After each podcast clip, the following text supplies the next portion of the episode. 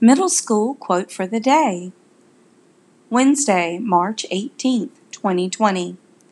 Math is hard. So is life. Solve it.